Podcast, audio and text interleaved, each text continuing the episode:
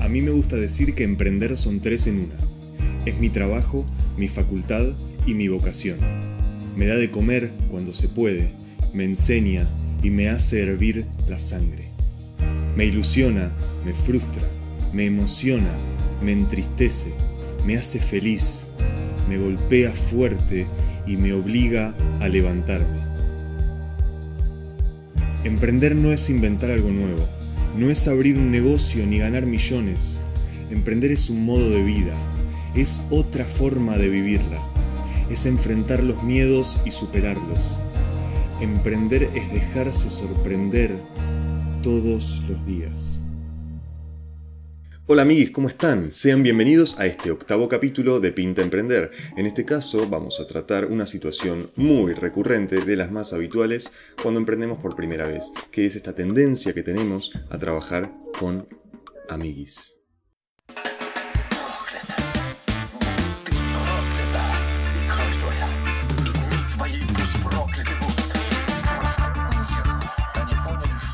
Y claro, la pregunta es, ¿cómo hacerlo sin pelear? ¿Cómo hacerlo sin poner en riesgo nuestra relación? Bueno, eso es realmente difícil, el riesgo lo vamos a correr igual. Así que vamos a hacer un desarrollo, vamos a hacer un análisis, vamos a analizar ventajas, desventajas, les voy a dar algunos tips en base a mi experiencia y aquí vamos. En primer lugar me pregunto por qué. ¿Por qué tenemos esta tendencia a trabajar con amiguis cuando empezamos un emprendimiento? Bueno, yo encuentro una combinación justa entre miedo y confianza. ¿Miedo a qué? Miedo al riesgo, miedo a lo desconocido, miedo al fracaso. Pueden ver el episodio 7 en donde hablo de cómo emprender con miedo al fracaso. Y la confianza, ¿por qué? Bueno, como tengo miedo, como no quiero hacerlo solo, voy a buscar compañía. ¿Y qué tipo de compañía voy a buscar? Voy a buscar alguien en quien confíe, probablemente. Pueden ver también el episodio 6 en donde hablo de cómo elegir a mi socio ideal. Pero metámonos acá entonces, combinación justa de miedo y confianza, entonces voy a recurrir a un amigui. ¿Cuál es el problema? Que las relaciones amistosas son muy importantes y cuando las mezclamos con trabajo, las ponemos en riesgo. ¿Por qué? Bueno, porque lo que yo aprendí con el tiempo es que las personas, la mayoría de las personas, tenemos dos facetas. Y les voy a decir cuáles son, pero no sin antes recordarles que este podcast, Pinta Emprender, llega a ustedes gracias a Awesome, Creatividad en Eventos. Awesome es mi emprendimiento personal, el cual tengo hace aproximadamente 6 o 7 años y del cual aprendí todo lo que sé. Todo lo que hoy intento transmitirles son conocimientos, es información que produje trabajando con este emprendimiento. Habiendo dicho eso, volvamos a donde estábamos. Todas las personas tenemos dos facetas. Una que es la de nuestra vida cotidiana, es quienes somos en realidad, es cómo nos manejamos en el día a día, es probablemente la faceta de su amigui que ya conocen. Ahora, hay una segunda faceta que va a aparecer cuando tomemos un rol laboral, por algún motivo, las personas se transforman cuando están trabajando y esto es un riesgo para nuestra relación porque nos vamos a encontrar con una versión de nuestro amigo, de nuestra amiga que no conocíamos hasta entonces y si no nos gusta podríamos tener algún conflicto.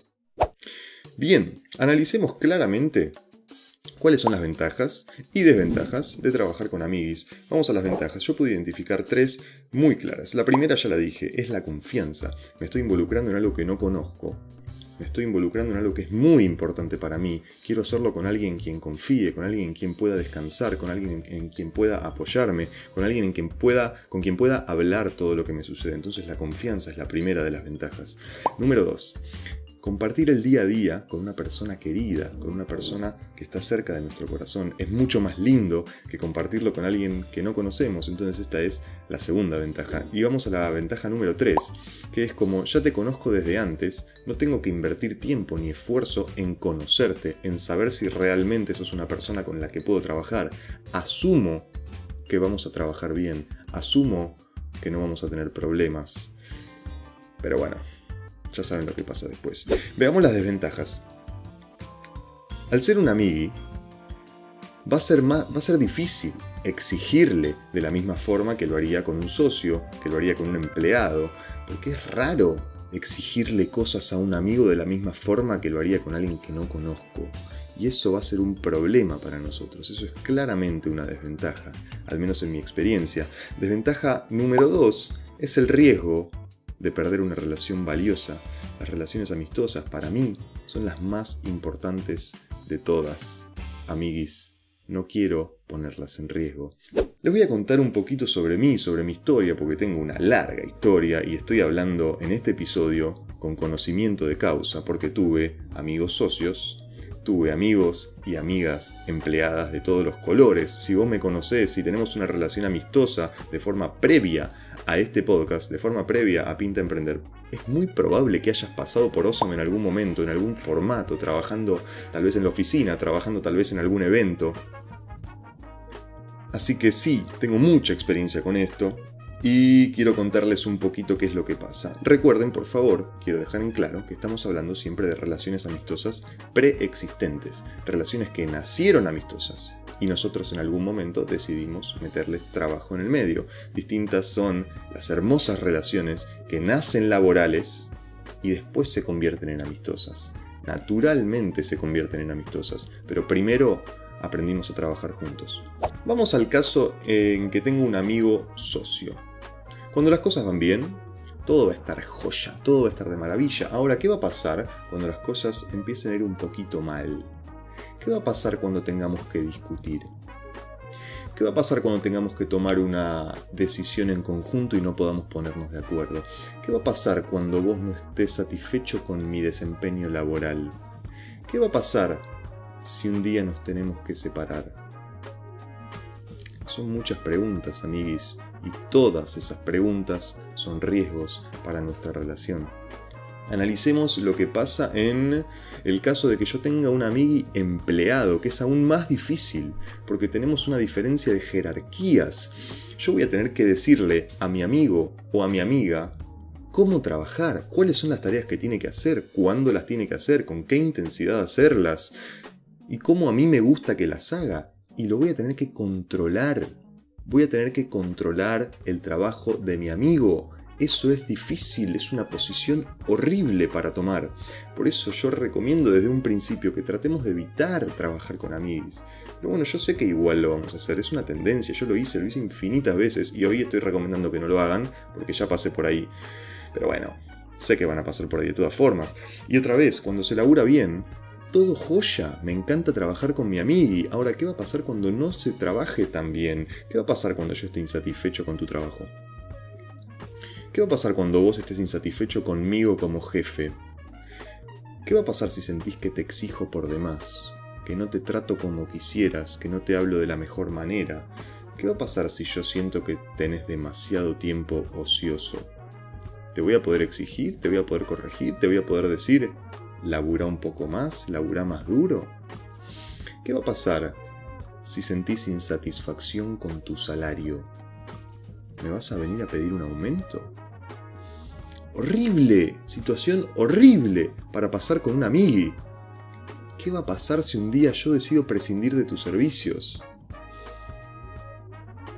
Todas situaciones que no les recomiendo a nadie y son todos riesgos para nuestra relación tengo un tercer caso que lo voy a analizar, que es qué pasa cuando un empleado es amigui de uno de los socios, de uno, es decir, viene un socio y le dice a los otros, che, tengo un amigui repiola para cubrir esta posición que estamos necesitando, yo confío mucho en él o en ella y sé que va a hacer un gran trabajo, excelente, tráelo. Ahora, ¿qué va a pasar cuando tengamos un conflicto con este empleado? La persona, el socio amigo de este empleado, va a tener su juicio nublado por sus emociones y los otros socios no, porque es un empleado más, es un recurso humano como cualquier otro, voy a exigirle como cualquier otro y voy a querer que trabaje bien. Y acá vamos a tener problemas todos, porque no solo vamos a tener problemas entre socio con su amigo empleado, sino que vamos a tener problemas entre los socios, porque no nos vamos a poder poner de acuerdo en cómo tratarlo. Y me voy a permitir contarles una anécdota que la tengo grabada a fuego y que sucedió lo siguiente. Esto transcurrió el año 2018, año del Mundial de Rusia. Para nosotros, para Ozone, que tenemos dos segmentos de clientes, uno es el de los eventos sociales, casamientos, fiestas de 15, etc. Y otro era el de las grandes marcas que hacían activaciones BTL, es decir, below the line, activaciones en puntos de venta. en vía pública, es decir, acciones promocionales. Quieren publicitar una marca y en vez de poner una publicidad en la radio, en la televisión, en Instagram, en donde sea, hacen una movida en la calle o en un punto de venta o en lo que sea.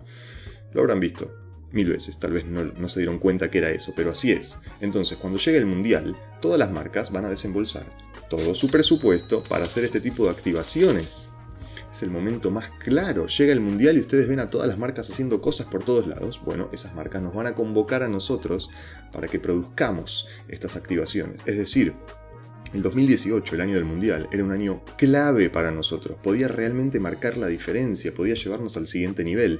¿Y qué pasó? Vino este empleado, aproximadamente en febrero o marzo, a plantear que tenía planificado un viaje muy importante para hacer con su familia durante fines de mayo, principios de junio, es decir, las dos o tres semanas más candentes, justo antes del Mundial, cuando todas las marcas están haciendo todo, cuando nosotros vamos a tener que estar dejando la vida en la cancha para que nuestro laburo salga bien un empleado que es importante para nosotros va a estar de viaje con su familia. ¿Qué hacemos con esto? Por supuesto que el socio que era amigo de él tiraba para su lado, él quería autorizarlo, él quería convencernos a nosotros de que teníamos que autorizar que él se fuera de viaje y nosotros ver cómo solucionar este problema. Y los dos socios que no éramos amigos de este empleado decíamos, de ninguna manera, de ninguna manera, pospone tu viaje. Entiendo que es un viaje muy importante y que te lo está proponiendo tu familia, pero también es muy importante para mí, es el momento más importante del año, por no decir el momento más importante de nuestra historia, de nuestro emprendimiento, porque no, no habíamos atravesado un mundial hasta acá haciendo este tipo de trabajos y ahora tenemos esta oportunidad y necesito que este empleado esté trabajando a full con nosotros justo en ese momento, que se quiere ir de viaje. ¿Qué hacemos con esto? ¿Se imaginan la cantidad de discusiones que tuvimos? ¿Se imaginan lo mucho que nos consumimos a nosotros mismos? ¿Lo mucho que se desgastaron nuestras relaciones? ¿Lo mucho que mi socio, que tenía su amigo empleado, desgastó su relación con él tratando de cuidarlo? Es una situación horrible. Entonces hay infinitos motivos para que yo hoy les esté recomendando que no trabajen con amigos. Ahora bien, asumamos que ustedes lo van a hacer igual porque lo van a hacer igual y no lo juzgo no los juzgo, porque yo hice exactamente lo mismo y sé que es una tendencia que tenemos, así que yo les voy a dar unos fabulosos tips para que tomen recaudos y pongan y que el riesgo que están tomando con su relación amistosa sea lo más pequeño posible. Y lo voy a dividir en los mismos casos que yo vengo tratando en este episodio. Tenemos primero tips para proteger un amigui socio. Número uno, determinen claramente cuáles son los roles y tareas de cada quien y traten de que sea de la forma más natural posible, es decir, yo me siento cómodo con A y B, vos te sentís cómodo con C y D, entonces ya sabemos que tenemos esa separación y no sabemos qué hacer con E y F porque a nadie le gustan. Bueno, E para mí, F para vos. Claridad, estas son tus tareas, estas son las mías, estos son tus roles, estos son los míos. Número 2. Determinen un rango de libertad de decisión. Es decir, dentro de los roles y tareas que te fueron asignados, que me fueron asignados, hay un límite hasta el cual cada uno puede decidir por su cuenta. ¿Esto por qué? Porque si vamos a someter cada decisión a debate, nos vamos a consumir, vamos a desgastar nuestra relación de forma constante. Entonces, aceptemos simplemente que hay ciertas decisiones que se pueden tomar con libertad, que no tenemos que debatirlas. Ahora, supongamos que a mí me molestó una decisión que vos tomaste, ok, Después vamos a tener una instancia en que vamos a poder charlar y que yo te voy a explicar por qué para mí te equivocaste con esto y ver si estamos de acuerdo o no y qué hacer la próxima vez. Ahora no sometamos toda decisión, decimos hasta acá vos podés decir tranquilo, a partir de acá lo tenés que charlar conmigo. Y lo mismo en mi caso. Número 3. Hablen absolutamente de todo lo que molesta y háganlo lo antes posible. No acumulen. Eso que molesta puede ser una palabra una mirada, una acción, lo que sea, puede ser chiquito y puede ser que en el momento no nos demos cuenta que nos molestó, pero va a pasar una hora, va a pasar un día, va a pasar una semana y en un momento voy a decir, che, creo que esto me molestó. Una vez que lo identifiqué y una vez que me siento listo para hablarlo, le digo a mi amigo y socio, che, tenemos que hablar. Esto me molestó, quiero que lo sepas. Y quiero que sepas por qué me molestó. ¿Por qué esto? Porque a mí me está molestando, yo lo estoy cargando, tengo derecho a descargarlo y necesito hacerlo con vos, que sos la persona que me molestó. Y vos tenés derecho a saber que algo me molestó para poder elegir no hacerlo la próxima vez. Si no te lo digo, no solo lo acumulo, sino que además me arriesgo a que lo vuelvas a hacer, porque si no sabes que me molesta, ¿por qué dejarías de hacerlo? Número 4. Esta es magia absoluta, esto es experiencia, amiguis establezcan un protocolo de separación. Sí, sí, un protocolo de separación. Y si es posible, háganlo antes de empezar el emprendimiento. Así nomás se los digo. Esto son cláusulas, es un contrato en donde ustedes son. Son reglas que ustedes ponen para el día que se quieran separar. ¿Cómo es si acá a 10 años vos te querés ir o yo me quiero ir? ¿Cómo se hace? ¿Cómo se plantea? Tenés que venir un día con mínimo tres o seis meses de antelación, vos me lo vas a plantear, vamos a evaluar la empresa, vamos a ver qué parte te corresponde a vos, vamos a ver cómo hacemos para recurrir, a ver si se paga de acá, se paga de allá, lo arreglamos en el momento, todo, pero ya tengamos lo escrito de antemano. ¿Por qué? Y una vez más, estoy hablando desde mi experiencia. El día que uno de los socios se quiera separar, vamos a tener dos problemas, una vez más. El primero va a ser la separación del emprendimiento, que es lo que estábamos hablando recién. Veo muy difícil que un socio decida simplemente renunciar. Hola, bueno, me voy, listo, chao. Les dejo este emprendimiento que construimos los últimos 6, 7 años, 20 años. Sigan tranca. No, eso no va a funcionar así va a haber un problema en lo que es la separación de las cosas. Número dos, vamos a tener un conflicto emocional, porque la persona que se queda pierde un apoyo fundamental, un apoyo emocional que tenía para trabajar va a tener que rehacerse, va a tener que aprender cómo volver a sostenerse, por lo cual no es solo un problema de la separación del emprendimiento, vamos a tener un conflicto emocional también por esta separación. Entonces, con un protocolo de separación, por lo menos nos ahorramos una parte del problema que es la de cómo separar el emprendimiento y podemos enfocarnos en lo emocional, que como les digo es lo más importante porque estamos hablando de proteger una relación amistosa. La relación amistosa es lo más importante de todo. Bien, hablemos entonces de cómo proteger a un amigo empleado y acá van tips que van a ser en este caso tres. El primero es que propongan un juego de roles desde el principio. Vos como empleador tenés que proponer esto, tenés que dejar las reglas claras y decir, dentro de este emprendimiento, dentro del horario de trabajo, si es que lo hay, dentro de esta oficina, si es que lo hay, si es que la hay, perdón, las reglas son estas. Yo soy el emprendedor, yo soy el empleador, mi responsabilidad acá es que el emprendimiento rinda lo mejor posible y es que el emprendimiento crezca y vos tenés el rol de ser un recurso humano. Vos sos un recurso humano de este emprendimiento que yo decidí involucrar. Yo quiero que vos trabajes bien y quiero que estés cómodo trabajando. Vos querés, naturalmente, trabajar bien y sentirte cómodo trabajando. Entonces, lo que tenemos que hacer es aceptar que estos son los roles que estamos tomando al momento de decidir trabajar juntos. Cuando estamos trabajando, no estamos siendo amigos no confundamos las cosas, no las mezclemos, porque ahí es donde vamos en el conflicto, ahí es donde para mí va a ser difícil exigirte, ahí es donde para vos va a ser difícil pedirme un aumento salarial cuando lo necesites. ¿Se entiende la cantidad de problemas que podemos llegar a tener? Entonces, dejemos esta regla clara. Empieza la relación laboral y establecemos un juego de roles, como si estuviéramos actuando. Lo siento, estoy tratando de recomendarles formas de proteger las relaciones. Así es. Número 2. Establezcan un sistema de ajuste salarial, ya sea semestral, ya sea anual, como quieran. Vivimos en Argentina, vivimos en contexto inflacionario, el sueldo de mi empleado se licúa cada día. Cada día los pesos que vos cobrás valen menos y en un momento vos vas a querer cobrar más y vas a tener que venir a pedirme un aumento. Es una situación completamente desagradable para que un amigo mío tenga que atravesar. No quiero. Entonces, para proteger nuestra relación, establecemos un sistema de ajuste salarial desde un comienzo. Número 3, al igual que en el caso anterior, hablen de todo lo que molesta y háganlo lo antes posible, no acumulen. Si a vos te molestó algo, me lo tenés que decir. Vos como empleado, además, podés mejorarme a mí como empleador. Y sobre todo, considerando que tenemos una relación amistosa, vos podés, fuera de contexto laboral, si quisieras, o dentro de contexto laboral, como quieras, como, como verán, hay tanta mezcla, hay tanta confusión. Pero vos podés mejorarme a mí. Si vos me criticás correctamente, me decís, che, yo siento que me maltrataste, siento que te pudiste haber manejado distinto, siento que el trabajo no me lo estás comunicando de forma clara, me lo decís y yo mejoro, yo tengo la posibilidad de mejorar y además yo tengo el derecho de saber lo que a vos te molesta para la próxima vez poder elegir no hacerlo. Bien, amiguis, entonces son tres. Número uno, propongan un juego de roles. Número dos, establezcan un sistema de ajuste salarial. Número tres, hablen de todo lo que molesta y háblenlo lo antes posible. No acumulen. Ahora, tips para cuando un empleado es amigo de uno de los socios. No tengo, no hay tips para eso, no lo hagan. Esto es conflicto asegurado. No hay manera de que esto termine bien, se los prometo.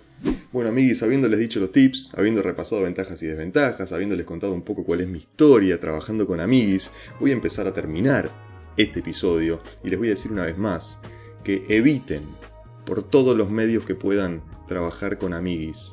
¿Sí? Las relaciones amistosas son las más importantes, al menos a mi criterio, y son las que más quiero cuidar. Y el dinero, amiguis, cuando metemos dinero en nuestras relaciones es un riesgo. En mi experiencia, el dinero es el cáncer de las relaciones.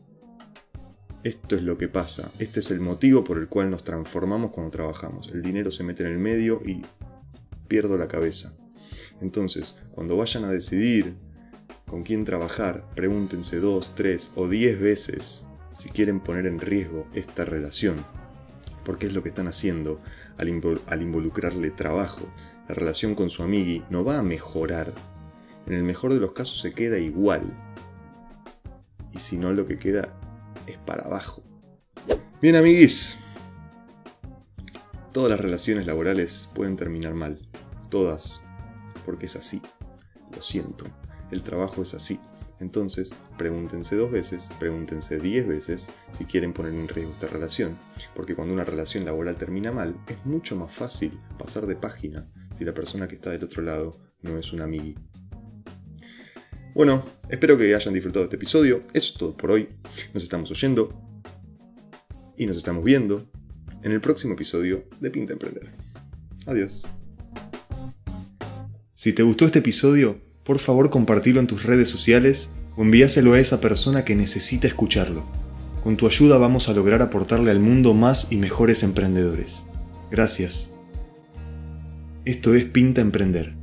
¿Por qué pinta?